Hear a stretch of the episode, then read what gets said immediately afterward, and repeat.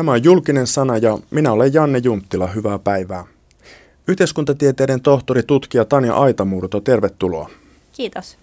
Aitamurto on työskennellyt toimittajana Helsingin Sanomissa ja Ylessä, mutta on siis tutkijan uralla ja asuu tällä hetkellä Kaliforniassa.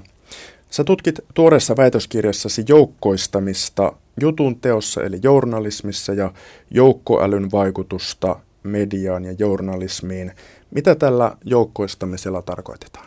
No joukkoistaminen tarkoittaa sellaista metodia, jolla voidaan kerätä tai koota ihmisten joukkoälyä. Että esimerkiksi journalismissa joukkoistaminen voi tarkoittaa sitä, että avataan verkossa tehtäviä, joihin lukijat tai kuulijat voi osallistua, esimerkiksi lähettämällä tietoa. Ää, esimerkiksi voi olla kartta, johon pyydetään lukijoita tai kuulijoita tai katsojia laittamaan tietoa esimerkiksi onnettomuuksista tai omista asuntolainojen koroistaan. Ja sillä tavalla niin kuin ideaalitapauksessa saadaan suuren joukon ja monipuolisen joukon tietoa siihen toimitukselliseen prosessiin ja sitä kautta voidaan tehdä ää, juttuja, siis journalistisia tuotoksia. Miksi joukkoistaminen on nyt pinnalla? No joukkoistaminen on lisääntynyt ää, viimeisten vuosien aikana eri aloilla, alkaen yritysmaailmasta, jossa joukkoistamista on käytetty esimerkiksi niin uusien tuotteiden kehittämiseen, että ää, niin kuluttajia, käyttä, loppukäyttäjä on pyydetty kertomaan toiveitaan tai palautteitaan niin kuin olemassa olevista tuotteista, että miten niitä voisi parantaa. Ja sieltä pikkuhiljaa se on sitten levinnyt ää, muun muassa journalismiin ja ää, demokraattisiin prosesseihin, lainvalmisteluun ja näin päin pois. Ja yksi syy, miksi joukkoistaminen sitten on levinnyt näin laajalle ja, ja koko ajan niin kuin lisääntyy myös eri konteksteissa on se, että tämmöiset teknologiset mahdollisuudet on parantuneet, eli ihmiset pystyy entistä paremmin osallistumaan mobiililaitteilla – ää, netin käyttö on muutenkin lisääntynyt. Eli ei, niin koko ajan pienenee se ihmisten kynnys päästä osallistumaan. Ja sitten toisekseen on niin sellainen, me puhutaan tuolla ää, tutkimusmaailmassa tämmöisestä avoimuuden paradigmasta, joka, joka, joka sitten niin läpäisee yhteiskuntaa tietenkin vaan osittain ja niin kuin tavallaan vain tietyssä määrin, mutta kuitenkin, että sitten tulee, äh, syntyy tällainen niin osallistava kulttuuri, eli ihmiset haluaa ehkä entistä enemmän osallistua, koska niitä mahdollisuuksia on, ja huomataan, että hei, että mullahan on tästä vaikka jutun aiheesta sanottavaa, tai mä tiedän just tähän sen pointin, mitä se toimittaja yrittää etsiä että miksi sen auttaisi ja osallistuisi. Ja sitten taas siellä, niin kun, jos miettii tätä journalistista kontekstia, niin siellä toimittajien päässä taas huomataan, että no hei, että voikin olla aika helppoa ja kätevää että jos saadaan lukijoita tai kuulijoita niin yleisöä osallistumaan näihin projekteihin, ja se voi edistää paitsi sitä tiedonhankintaa, myös sit lähentää esimerkiksi lukijasuhdetta. Mm. Mutta käytäntö on tosiaan lähtenyt siis liike-elämästä. Ää, no siellä niin joukkoistamista on jo vuosia sitten, ennen kuin se levisi mihinkään muihin konteksteihin, niin käytetty kaikista niin kuin, niin kuin edistyksellisimmissä muodoissaan, koska siellä on sitten huomattu, että no, että välttämättä tavallaan se perustuu siihen ajatukseen, että se kaikki viisaus ei asu siellä yhdessä talossa tai työpaikassa tai firmassa tai organisaatiossa, vaan että esimerkiksi innovaatioiden tekemisessä, jos käytetään tämmöisen avoimen innovaation periaatetta, niin mitä useampi ihminen, mitä useammasta taustasta osallistuu esimerkiksi innovaatioiden tekemiseen, niin sitä parempi se lopputulos voi olla. Mm. Se ajatus on se, että sit yksi yksittäinen ekspertti ää, ei niin kuin tiettyjen ehtojen täyttäessä tiedä paremmin kuin sit suuri monipuolinen joukko ihmisiä. Mm. Tani Aitamurto, miksi sä itse tartuit tähän aiheeseen?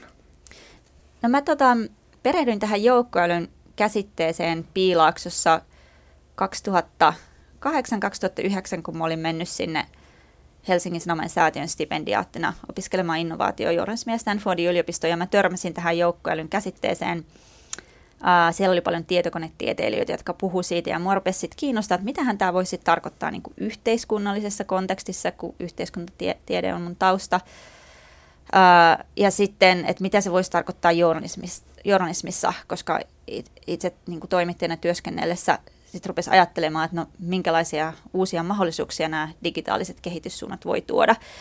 Mutta siinä vaiheessa silloin, siitä on joitakin vuosia aikaa, niin ei vielä ollut tällaisia oli joitain har, harvoja keissejä siellä täällä, mitä mä onnistuin niin kuin jäljittämään, mitä esimerkiksi Yhdysvalloissa oli pyydetty lukijoita osallistumaan siihen ja tähän just tämmöiseen niin kuin esimerkiksi joukkofaktan tarkistukseen tai tällaiseen.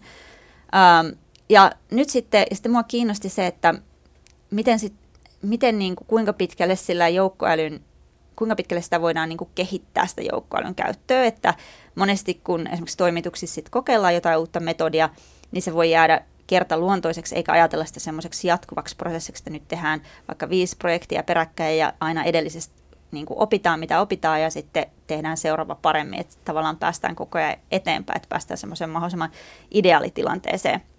Niin mua sitten kiinnosti kerätä tällainen sarjakeissejä, joissa voisi sitten verrata ja katsoa, että miten se joukkoistaminen ja joukkoäly sitten toimii erilaisissa konteksteissa.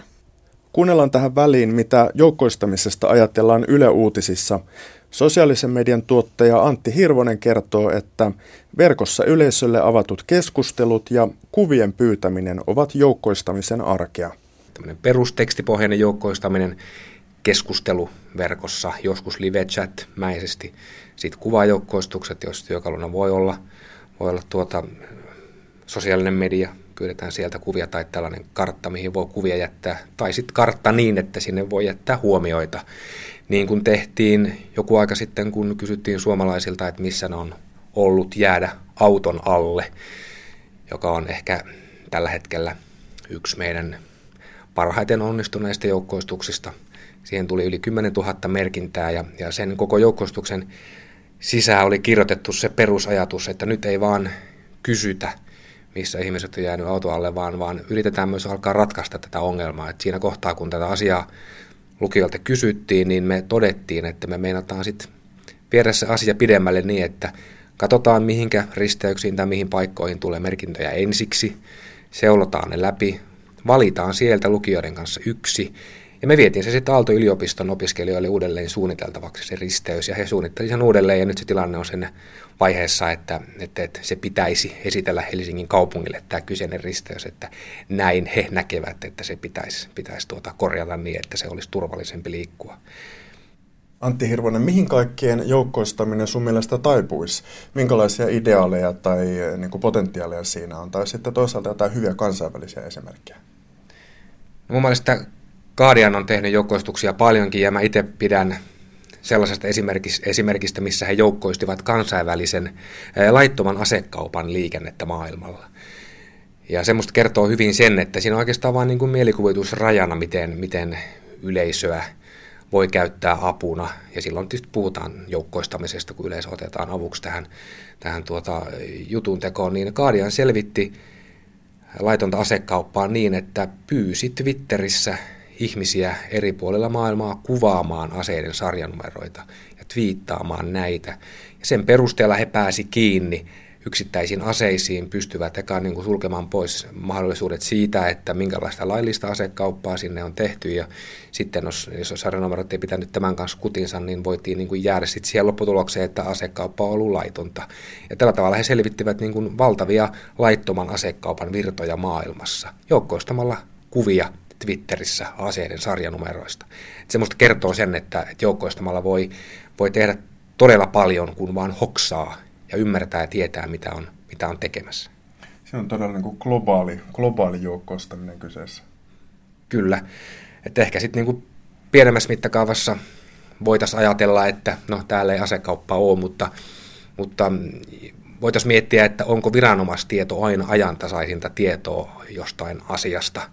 Afrikassa on joukkoistettu sitä, että missä on turvallista äänestää, missä on turvallista käydä äänestämässä. Jos tätä samaa asiaa tuo tähän Suomeen ja tähän meidän ympäristöön, niin me ollaan joukkoistettu tulvia, missä tulvii. Viranomaistieto ei välttämättä ole ajan tasalla, mutta että ihmisten tietoja viesti siitä, että missä juuri tällä hetkellä tulvii, niin on, on yleensä niin kuin aika, aika ajantasasta ja tosi usein kohdillaan. Me on joukkoistettu myös Helsingin lumitilannetta pari vuotta sitten, kun Helsingissä oli todella paljon lunta ja se aiheutti ihmisissä närää, kun Helsingin kaupunki ei kyennyt, kyennyt tuota, tätä lunta auraamaan riittävällä tahdilla pois, niin me kysyttiin helsinkiläisiltä, että kerro meille, missä lumi haittaa ja siitä päästiin kiinni sit niistä alueista, missä ehkä lunta oli kaikkein eniten ja, ja kyettiin tällainen kartta tarjoamaan ja sitten meidän toimittajat lähti niille alueille tekemään juttua, missä tätä lunta oli todella, todella paljon et kevyempiä esimerkkejä tavallaan tästä samasta asiasta, mitä Kaadian ehkä joukkoisti niin kuin vähän vakavammasta asiasta. No sellainen joukkoistus tulee mieleen, NASA on joukkoistanut, nyt en muista oliko, oliko kuun vai Marsin kraatereita.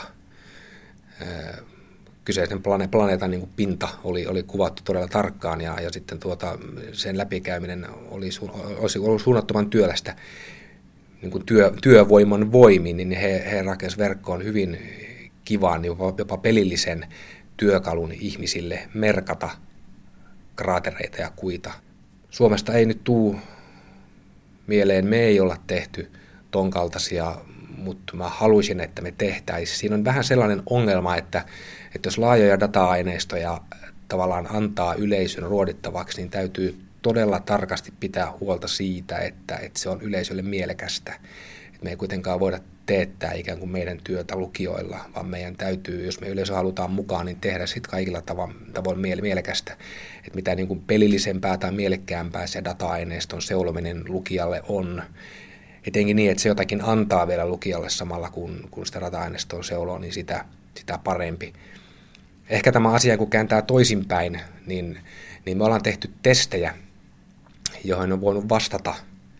Ja me ollaan tätä vastausdataa otettu talteen, jolloin me ollaan saatu kuvaa tavallaan ihmisten tietämyksestä aiheesta X perusteella, miten ne on vastannut vaikka johonkin kyselyyn. Tavallaan joukkoistettu niin päin ihmisten tietoisuutta jostakin aiheesta ja uutisoitu sitten, sitten tätä. Simppeli esimerkki, meillä oli joku kysely, missä on ollut kymmenen kysymystä ja ollaan sitten voitu todeta, että mitkä kysymykset oli suomalaisille kaikkein vaikeimpia.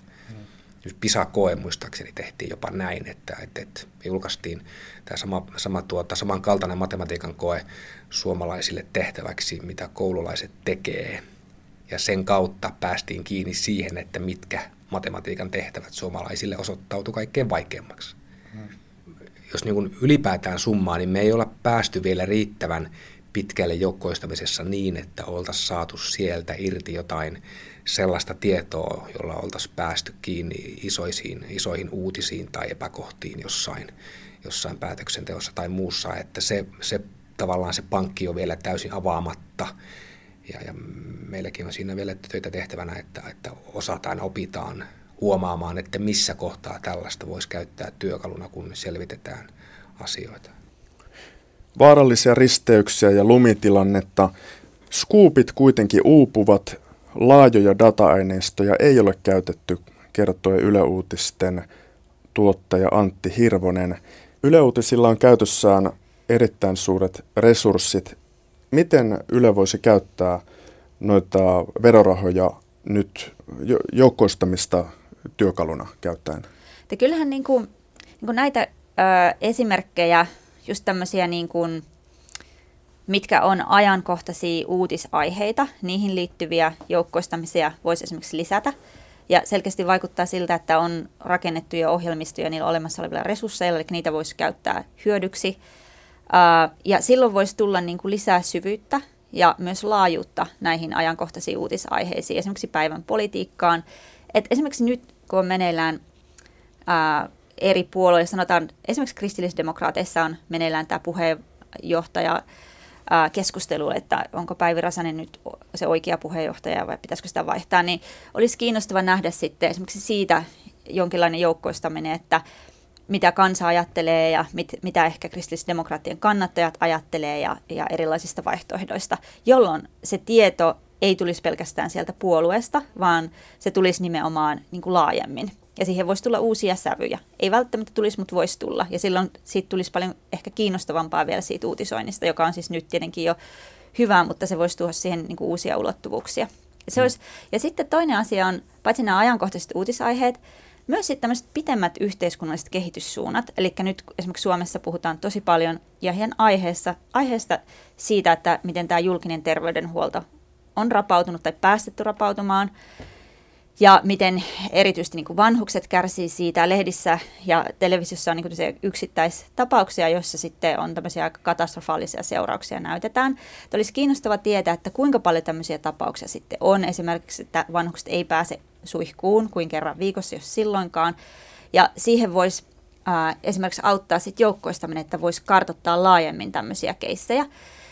Esimerkiksi tässähän oli tässä yhdessä mun tutkimustapauksessa sieltä Ruotsista Svenska Dagbladetista, jossa nimenomaan lehden toimittajat etsi tällaisia niin kuin, terveydenhuolto- ja vanhustenhuoltoon liittyviä ongelmia tai raportteja ja sai siitä niin kuin hyödyllistä palautetta sitten lukijoilta, jotka auttoi sitä tutkimusta eteenpäin. Esa Mäkinen vastaa Helsingin Sanomien datajournalismista. Hän on uutispäällikkö. Miten joukkoistamista on käytetty Hesarissa? Yksi näkyvä, mitä me ollaan tehty, oli tämä Meklareiden lyhytkauppaa tutkinut juttu, jossa me pyydettiin viranomaisilta tiedot Meklareiden lyhytkaupasta ja julkaistiin ne kaikki meidän nettisivulla ja selkeän pyydettiin, että aiheesta kiinnostuneet kävis katsomassa, että onko siellä jotain sellaista epäilyttävää tai säädösten vastaista lyhytkauppaa. Ja, ja sieltähän löytyikin sitten, ensinnä, ensinnä löytyi tätä, tällaisia ihmisiä, jotka on joko myyneet liian nopeasti tai, o, tai ostaneet jotenkin muuten ongelmallisesti. Ja, ja sitten toisaalta ää, toinen, mitä sieltä löytyi, oli tällainen Ope Pohjolan bonusjärjestely, jonka lukija havaitsi ää, yritysten nimistä. Et siellä oli niin kun, yritys 1, yritys 2, yritys 3, yritys 4 ja siitä sitten heräsi tämmöinen kysymys, että mitä, mitä tämä oikein on, miksi on samalla tavalla nimetty ja vain numeroa eroa yrityksiä. Tämä oli hyvin, hyvin rohkaiseva kokemus meille. Ja siitä tuli suorastaan skuuppi siis? Siitä tuli monta skuuppia itse asiassa tästä, tästä kyseisestä jutusta. Sitten me ollaan tehty pienempiä, mm, paljon kyselty ihmisiltä ihan tämmöisiä niin kuin yksinkertaisia ää, jopa niin kuin tunnemaailman asioita, mi- mi- miten menee. Nyt meillä on just parhaillaan tällä hetkellä käynnissä tämmöinen Kansankäräjät-niminen projekti, jossa, jossa on tämmöinen verkkoaivoriihityökalu, jossa pyydetään ihmisiä miettimään, että minkälainen Suomi 2017 olisi, jos perustuslaki ryhdyttäisiin nyt laatimaan kokonaan uudestaan. Ja tuossa syksyllä eh, elosyyskuussa sitten sen tuloksista kerrotaan tarkemmin. Mutta seittäkin on huomattava, että siellä on ollut ää, muistaakseni noin 11 000 ehdotusta, joista sitten jotka, ihmiset, jotka on tehnyt sitä, niin on yhteensä kolme henkilötyövuotta käyttäneet siihen. Ja huomaa, että ihmiset on todella niin kuin vakavissaan miettinyt sitä, että on niin kuin otettu tämä meidän kysymys vakavissaan. Totta kai kun se oli vakavissaan esitettykin myös, ja sitten siihen on, on lähdetty vakavissaan miettimään, että niin kuin, lisää yksilön vapauksia, vähemmän sääntelyä, tämän tyyppisiä teemoja on sieltä noussut esiin ja sitten niin kuin hyvin, hyvin, hyvin näkemyksellisesti perusteltu asioita. Ne on vähän niin kuin kaksi erilaista asiaa. Toinen oli, tämä lyhyt kauppajuttu oli sellainen hyvin pienelle pörssi asioista kiinnostuneelle joukolle suunnattu, kun taas sitten tämä kansankäräjät on tällainen kuukausiliitteen kautta niin kuin ikään kuin kaikille suomalaisille, kaikille yhteiskunnasta kiinnostuneille Hesarin lukijoille suunnattu juttu. Minkälaista työtä toimituksessa vaati tuo pörssikauppa, pörssikauppajutun aineiston avaaminen ja siitä juttujen tekeminen, ennen kaikkea se valmistelutyö? No, tietysti se aineiston hankkiminen, joka saatiin tietopyynnöltä viranomaisilta ja sitten sen jälkeen se tekninen toteutus, eli käytännössä tiedostojen julkaisu ja sitten tällaisen palautelomakkeen laatiminen. Se oli ikään kuin ennen sitä julkaisua ja sitten sen julkaisun jälkeen piti tietysti käydä läpi tarkasti ne kaikki ihmisten vastaukset, että tavallaan ei voi pyytää sellaista asiaa, mitä ei tarvitse. Ja ikään kuin tämä ehkä on niin kuin usein, usein mun kokemus joukkoistamisesta on vähän se, että niin kuin toimittajat ajattelee, että tämä helpottaa ja vähentää työmäärää. Ja kaikki ne joukkoistamisprojektit, mitä me ollaan tehty, niin on ollut sellaisia, että niissä on ollut enemmän työtä kuin mitä, mitä että, että ne olisi ikään kuin säästänyt meidän työmäärää. Että se niin kuin internet mahdollistaa sen, että meillä on valtava valtava määrä asiasta kiinnostuneita, jotka osallistuu, niin sitten helposti tulee paljonkin aineistoa. Esimerkkinä Mykkäsen Pekka, Pekka Mykkäsen kanssa kerättiin sunnuntai-sivuille ihmisten kokemuksia sekasaunoista ja niitä tuli yhteensä 300 A4. Ja sen Pekka sitten, niin kun, tämä täytyy kaikki lukea läpi, että ihmiset on käyttänyt omaa aikaansa meitä varten, niin meidän täytyy sitten niin kun, ottaa se vakavasti. Hän käytti kaksi päivää siihen, että luki kaiken sen läpi, mitä ihmiset on meille kirjoittanut. Tanja Aitamurto, sun väikkärin aineistona oli suomalaisia, ruotsalaisia ja amerikkalaisia mediaprojekteja ja teit kymmenittäin haastatteluita.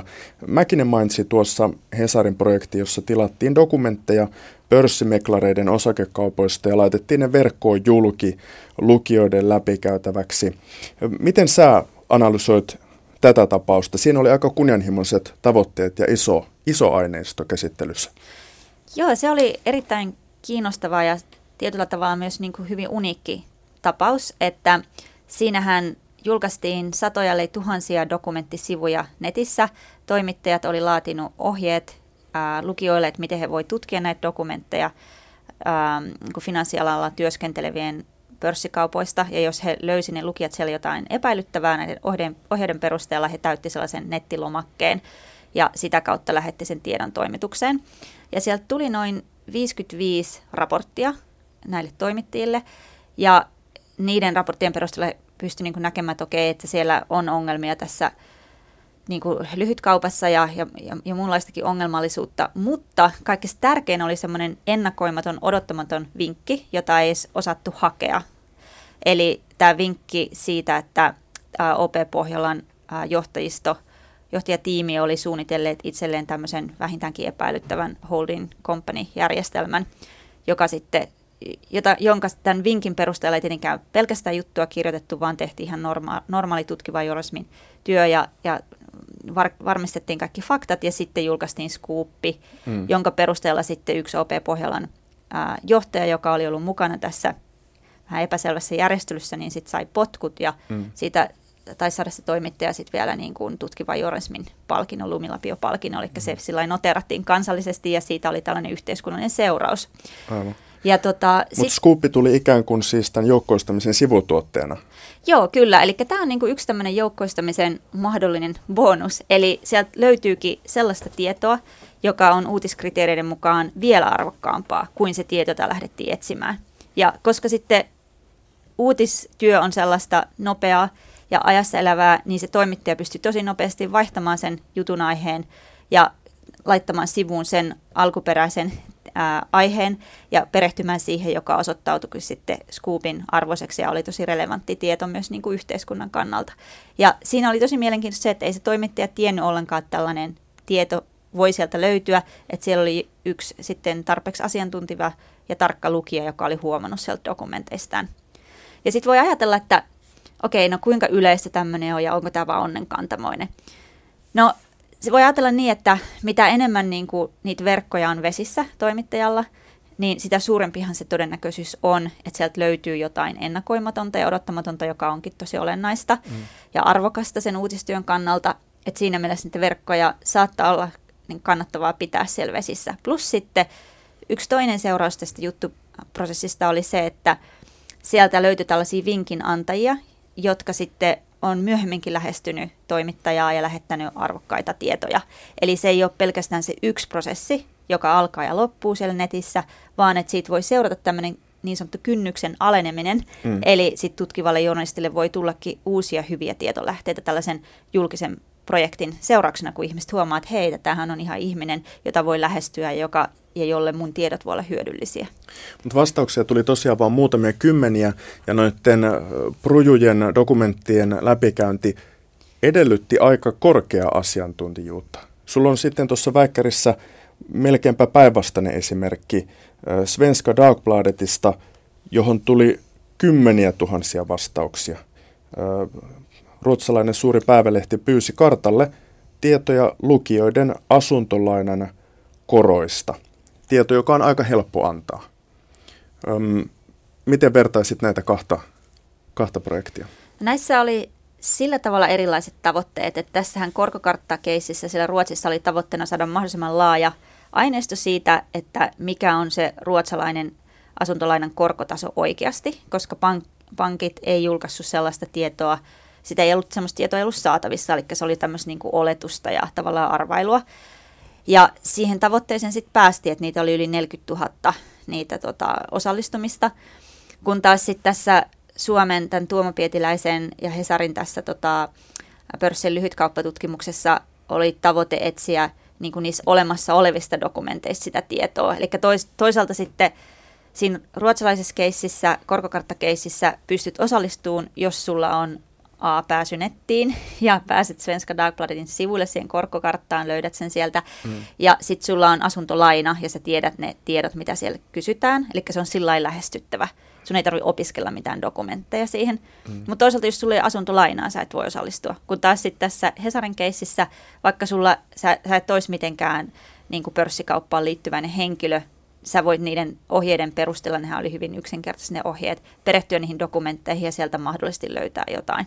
Eli siinä sitä tavallaan pääsyä voi määritellä tällaisten kriteereiden perusteella. Ne dokumentit auttaa siinä tiedon etsimisessä ää, ja tehostaa sitä tiedon hakua. Ja sitten taas se, että jos sulla on jo se tieto olemassa, eli oot just asuntolainan maksaja, niin sä voit silloin osallistua tämmöiseen toisenlaiseen prosessiin. Tässä Svenska Dagbladetin tapauksessa tuli vastaan myös ongelmia siinä, missä Hesarin Tuomo Pietiläinen pystyi tarkastamaan tietysti jokaisen noista vinkkeistä ihan normaalilla tavalla, niin kun vastauksia on kymmeniä tuhansia, niin sitten pitääkin vaan luottaa siihen, siihen joukkoälyyn. Joo, eli siinä oli tota, siinä jouduttiin kompromissi tekemään tämän perinteisen faktan tarkistamisen normin, normin kanssa journalismissa, eli eihän ne toimittajat, ne aluksi soitti noin 80 tai 100 ensimmäiselle osallistujalle siinä korkokarttakeississä ja varmisti, että ne on oikeita ihmisiä, mm. eikä jotain robotteja, mutta sitten se tilanne tavallaan karkas käsistä, kun niitä tuli yli 40 000 niitä osallistumista, mikä oli sitten hieno ja hyvä monelta kannalta, mutta sitten ei ne toimittajat pystynyt tarkastamaan sitä tietoa. Mutta sitten ne ajatteli, että no, ää, siellä on niin paljon nyt niitä osallistujia, eli siellä ne ääripäät, että siellä on varmasti myös väärää tietoa, mutta se neutraloituu, koska sitä tietoa on niin paljon, mm. tai sillä on niin pieni vaikutus, että sillä on merkitystä. Mitä mieltä sä oot tästä? Tämähän nimittäin tulee yleistymään, että tehdään, heitetään Google-dokumentti yleisölle, ja sitten tehdään muutama pisto, pistotarkastus sinne. Onko tässä huijaamisen mahdollisuus? No ensinnäkään muutama pistotarkastus ei riitä missään nimessä, että mahdollisimman laaja tarkastus, ja siis ideaalitilanne on edelleen se, että kaikki tieto tarkistetaan. Ähm, ja sitten se, että esimerkiksi tässä, tässä korkokarttakeisissä, niin ne toimittajat sitten oli hyvin niin kuin selviä, ne piti niin kuin, ne lukijat ajantasalla siitä, että mihin nämä jutut, heidän kirjoittamansa jutut perustuu. Eli niissä oli avoimesti esillä, että että tämä perustuu korkokarttaan ja että se, se on niin kuin lukijoiden lähettämää tietoa, jota ei ole niin kuin tarkastettu. Ja he koki, että okei, että he, se on, niin kuin, sit se on niin kuin lukijoidenkin vastuulla, että mitä he ajattelee tästä tiedosta. Mutta siitähän syntyy semmoinen ristiriitatilanne just journalistisen normin välille, eli se faktan tarkistamisen ja oikeellisuuden normin välille. Ja sitten toisaalta sen toisen niin kuin journalistisen ideaali, että pyritään saamaan mahdollisimman paljon tietoa ja semmoista tietoa, mitä ei ole aikaisemmin ollut välttämättä saatavilla. Eli kumpi näistä mm. nyt sitten on tärkeämpi, että voiko ruotsalaisten, ruotsalaisten tota, lähettämiin tietoihin luottaa vai ei. Että mm. sehän voisi olla massahuijaus, että kaikki lähettää pikkusen alhaisemman korkotiedon ja sitten se näyttää siltä, että korkojen pitäisikin olla alhaamalla, alemmalla kuin ne onkaan. Mutta periaatteessa tällainen sauma saattaisi olla, jos olisi kyse jostain taloudellisesti erittäin merkittävästä asiasta. Politiikassahan, kansainvälisessä politiikassahan on tällaista spinnausta ja tietojen vääristelyä ja pystyy ostamaan näitä valesseuraajia ja niin edelleen. Ja väittäisin, että tällainen niin kuin kalastelu, että heitetään verkot ja sitten käydään kokemassa ja tehdään siitä artikkeli, niin on pikkasen yleistymässä. Siinä mun mielestä niin kuin, tässä taas jyvät tulee erottomaan akanoista, eli sellaiset ää, journalistiset toimijat, lehtitalot tai, tai tota, esimerkiksi Yleisradion kaltaiset, kaltaiset organisaatiot, jotka pystyy pitämään sen faktan tarkistamisen normin läsnä niin kuin arkityössä mahdollisimman hyvin. Ää, ja sillä tavalla, että siihen jo mietitään siinä prosessin suunnitteluvaiheessa, että – joukkoistamisprosessin suunnitteluvaiheesta, mitä tehdään, jos tulee vaikka 10 000 osallistumista ja jos siitä kirjoitetaan juttuja sillä niiden tietojen perusteella, niin miten me käsitellään tämä tilanne. Että sitä ei jätetä sillä herran haltuun missään nimessä, koska lukijathan on fiksuja, että nehän kyllä sitten ymmärtää, että jos se tieto alkaa olla sellaista, että siihen ei ole luottamista ja sitten taas siinähän menee viemäristä alas se, se koko sen julkaisijan uskottavuus kerta kaikkiaan. Tanja Aitamurron tutkimusaineistoa oli myös naistenlehti Olivian projekti, jossa lukijat houkuteltiin tekemään kokonainen lehti yhdessä toimituksen kanssa. Aitamurto siis tutki tätä, mutta on myöskin myynyt sen design-konseptin silloiselle Bonnierille.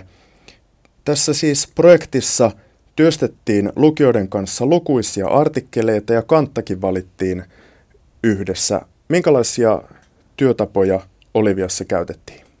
Olivia-keisissä käytettiin tällaista niin kuin joukkoistamisesta askel eteenpäin olevaa co-creationia, eli tällaista, missä ne lukijat oli mukana prosessissa tosi pitkään, eli ihan kuukausia, ja aikakauslehtiprosessi tietenkin onkin pidempiä kuin uutisjuttujen tekeminen, eli lukijat oli mukana monessa vaiheessa ja aktiivisesti. Ja tota, siellä oli paljon vuorovaikutusta näiden osallistujien ja toimittajien välillä ja sitten osallistujien niin kuin välillä keskenään. Ja siellä tehtiin erilaisia juttuja, siellä tehtiin henkilöhaastatteluja, että esimerkiksi lukijat saa ensin ehdottaa, että kenestä ne haluaa niin henkilöpääjutun lehteen. Ja niistä sitten seuraavassa vaiheessa äänestettiin niistä lukijoiden ehdotuksista ja sitten niistä voittajat ää, valittiin, josta sitten tehtiin juttu. Ja sitten kun sitä juttua ruvettiin tekemään, niin lukijoilta kysyttiin, että mitä kysymyksiä siltä, siltä tota, henkilöjutun ää, kohteena olevalta ihmiseltä, joka oli muistaakseni Silvia Moodik, kansanedustaja Silvia Moodik, että mitä häneltä voisi kysyä ja sitten oli myös, missä ehkä niin kuin kuvia voisi ottaa ja tällä tavalla, eli ne lukijat oli, aina mentiin askel eteenpäin siinä Vaihe vaiheelta Kyllä, edettiin. systemaattisesti. Ja tuota, Toiko se siis myös tämän työtavan heille? Uh, siis tämän co-creation. Niin. Joo, eli me suunniteltiin tämä niinku yhdessä heidän kanssaan muutamien niinku, tämmöisten... Et siellä niinku, on se alusta, vaan nimenomaan nämä niinku ikään kuin joo, vaiheet oli joo. sun suunnittelemia Kyllä. osin. Joo, No siinä, ja sitten siellä toimittajat olivat sillä läsnä, että he vastasivat lukijoiden kysymyksiin ja kommentoi heidän niin kuin lukijoiden osallistumisia. Plus sitten toimittajilla oli sellainen mikroblogi siellä, kunkin haasteen, me kutsuttiin niitä haasteeksi kutakin juttuprosessia, niin siellä sivussa, jossa toimittajat kertoi sen jutun etenemisestä. Toi kokemus ei ollut aivan täysin auvoinen. Lukijat pääsivät yllättämään toimittajat. Kyllä, eli siinä kävi kiinnostavasti niin siinä prosessin alkuvaiheessa, että – ää, toimitukselle tuli yllätyksenä se, että mitä lukijat oikeasti haluskaan. Eli ne lukijat, kun ne sai nyt sitten toivoa juttuaiheita, niin siellä toivottiin juttuja esimerkiksi markettikosmetiikasta ja semmoisista aiheista, mitä toimitus oli ajatellut, että mitkä ei kuulu siihen lehden konseptiin. Että oli ihan niin kuin tarkkaan niin kuin konsepti on rajattu ja suunniteltu niin kuin mallilukijalle, ihannelukijalle, niin nyt sitten ne lukijat ei vastannutkaan sitä ihannelukijan kuvaa. Ja siitä tuli aluksi semmoinen niin kuin pieni kriisi tai semmoinen shokki siinä prosessissa, että miten tämä nyt voikin olla näin. Mutta sitten ne huomaskin ne, ne toimittajat, että hei, että, että vaikka ne, että nyt kuunnellaan, että mitä ne lukijat haluaa ja katsotaan, kuinka hyvin me voidaan vastata tämän konseptin puitteissa niiden lukijoiden toiveisiin. Ää, ja sitten sillä perusteella sen lukijoiden osallistumisen, osallistumisen perusteella he myös kehitti sitä konseptia eteenpäin, eli esimerkiksi lisäsi sinne työelämästä kertovia juttuja, joita ne lukijat mm. näytti toivovan. Ja sitten samalla, mikä oli tosi kiinnostavaa myös, oli, että sitten prosessin niin kuin loppuvaiheessa, että oli tosissaan niin kuin pitkä, puoli vuotta kestävä prosessi kaikkiaan, niin sitten ne toimittajat myös koki, että okei, että nyt me niin kuin tunnetaan meidän lukijat paremmin – niin kuin, tai pieni osa ainakin, että siellä, siellä nyt oli jotain tuhat osallistujaa, että lehdellä on kymmeniä tuhansia lukijoita tietenkin, mutta että nyt me tunnetaan se lukija paremmin, me tiedetään niiden realiteetit, mutta samalla sitten se toimittajan identiteetti sillä vahvistui se ammatti-identiteetti, mutta me ollaan niitä ammattilaisia, että, että lukijat kuitenkin edelleen haluaa, että me kirjoitetaan ne jutut ja siellä on niin kuin vahva journalistinen ja narrati- narratiivinen ääni siellä jutussa, niin kuin hyvissä aikakauslehtijuttuissa on. Eli lukijat ei halua lukea niin kuin toistensa tekemiä juttuja, vaan ne haluaa ammattitoimittajien juttuja. Plus sitten, että se vahvisti sitä toimittajien näkemystä siitä, että toimittajat voi edelleenkin sitä lehden konseptia suunnitellessaan ja toteuttaessaan olla niin kuin askeleen tavallaan edellä. Ettei mm. ne lukijat, vaikka ne haluaa yhden jutun markettikosmetiikasta – niin kyllä ne haluaa myös niin sitä luksuskosmetiikkaa, eikä pelkästään niin kuin yhtä asiaa. Mm. Niissä sitaateissa, mitä sun väikkärissä oli, niin lukijat oli, niin kuin sanoit tuossa, niin tuota, lukijat oli toimituksen mielestä yllättävän konservatiivisia ja heidän ehdotuksensa tylsiä.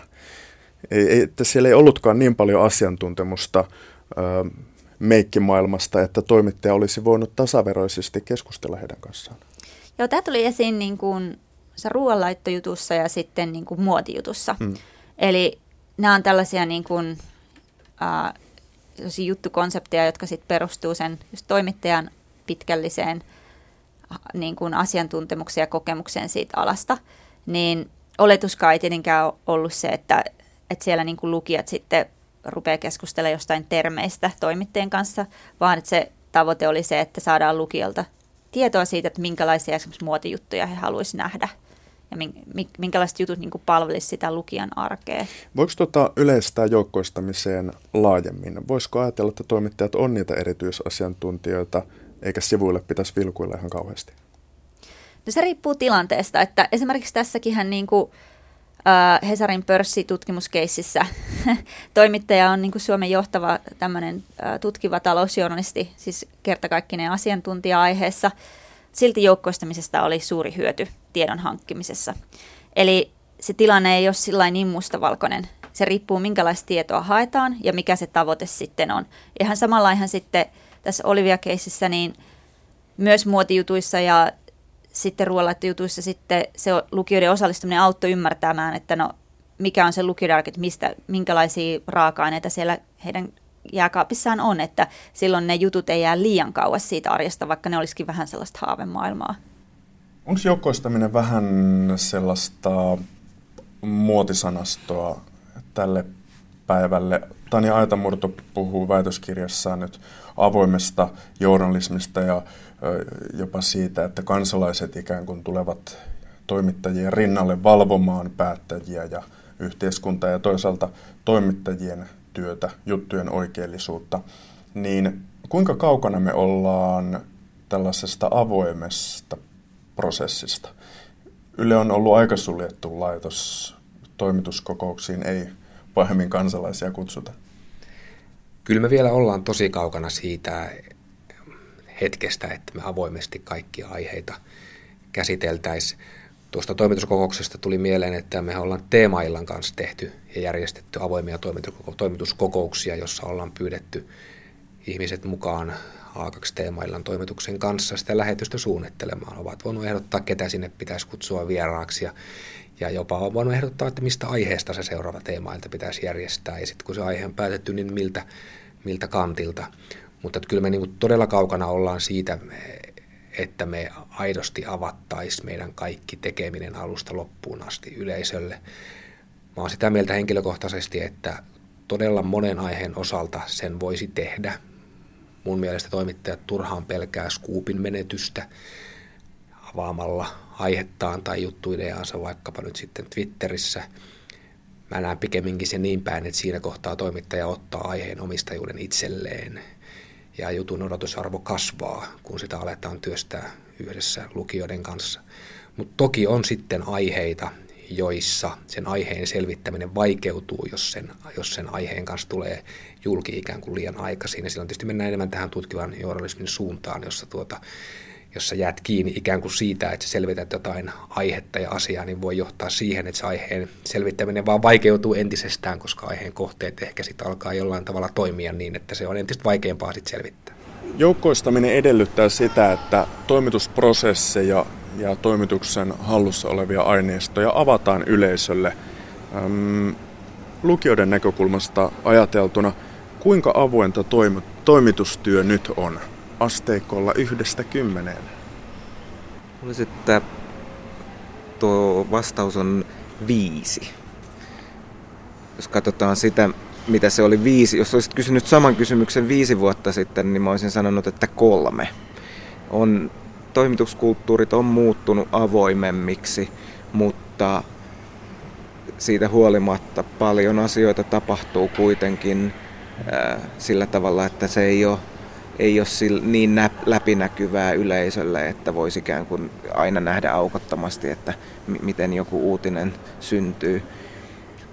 Se on sitten eri kysymys ehkä, että onko se, onko se sellainen asia, johon pitäisi pyrkiä ja missä määrin se on mahdollista maailmassa, jossa tiedotusvälineet myös kilpailee keskenään siitä, että kuka saa enemmän uutisia, kuka ei saa. Joukkoistaminen ää, Tiedän, että ulkomailla on tehty kokeiluja esimerkiksi sitä, että toimituksen päivälista, siis se suunnitelma, joka ohjaa sitä, että mitä sinä päivänä ja seuraavana päivänä tehdään eri kanaviin, niin näitä on avattu. Se voisi olla ehkä mielenkiintoinen kokeilu, mutta mä en ole ihan varma vielä mulle ei itselläni auennut, että mikä sitten se niin kuin konkreettinen hyöty siitä olisi. Ehkä Tani Aitamurto pystyisi vastaamaan tähän kysymykseen minua paremmin. Näin Esa Mäkinen Hesarista ja tätä ennen Ylen Antti Hirvonen. Haastateltavana on siis yhteiskuntatieteiden tohtori tutkija Tanja Aitamurto, joka on tutkinut tuoreessa väitöskirjassaan joukkoistamista ja avointa journalismia, journalismin avautumista.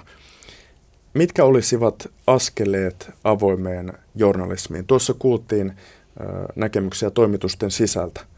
Jos prosessia haluttaisiin avata, mitä toimittajan pitäisi tehdä, mitä hän voisi tehdä, mitä toimituksen johto voisi tehdä? No ensinnäkin täytyy muistaa, että se avoimuus ja yleisen osallistuminen ei ole itsearvo sinänsä, vaan että tällaisen avoimen journalismin keinoja, esimerkiksi joukkoistamista tai co-creationia, pitää käyttää harkiten ja sillä tavalla, että siinä on tavoite hyödyttää sitä journalistista prosessia.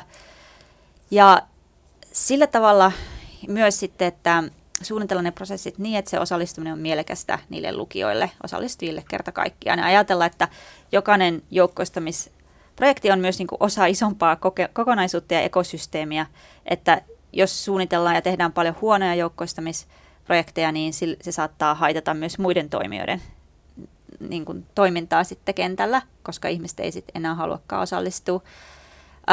ja toimittaja siis sinänsä, jos hän perehtyy joukkoistamiseen, niin sitten voisi harkita sitä, että kun tulee uusia juttuaiheita, että voisiko tässä käyttää joukkoistamista, olisiko se järkevää ja mikä se hyöty olisi ihan yksinkertaisella plus-miinus kaavalla.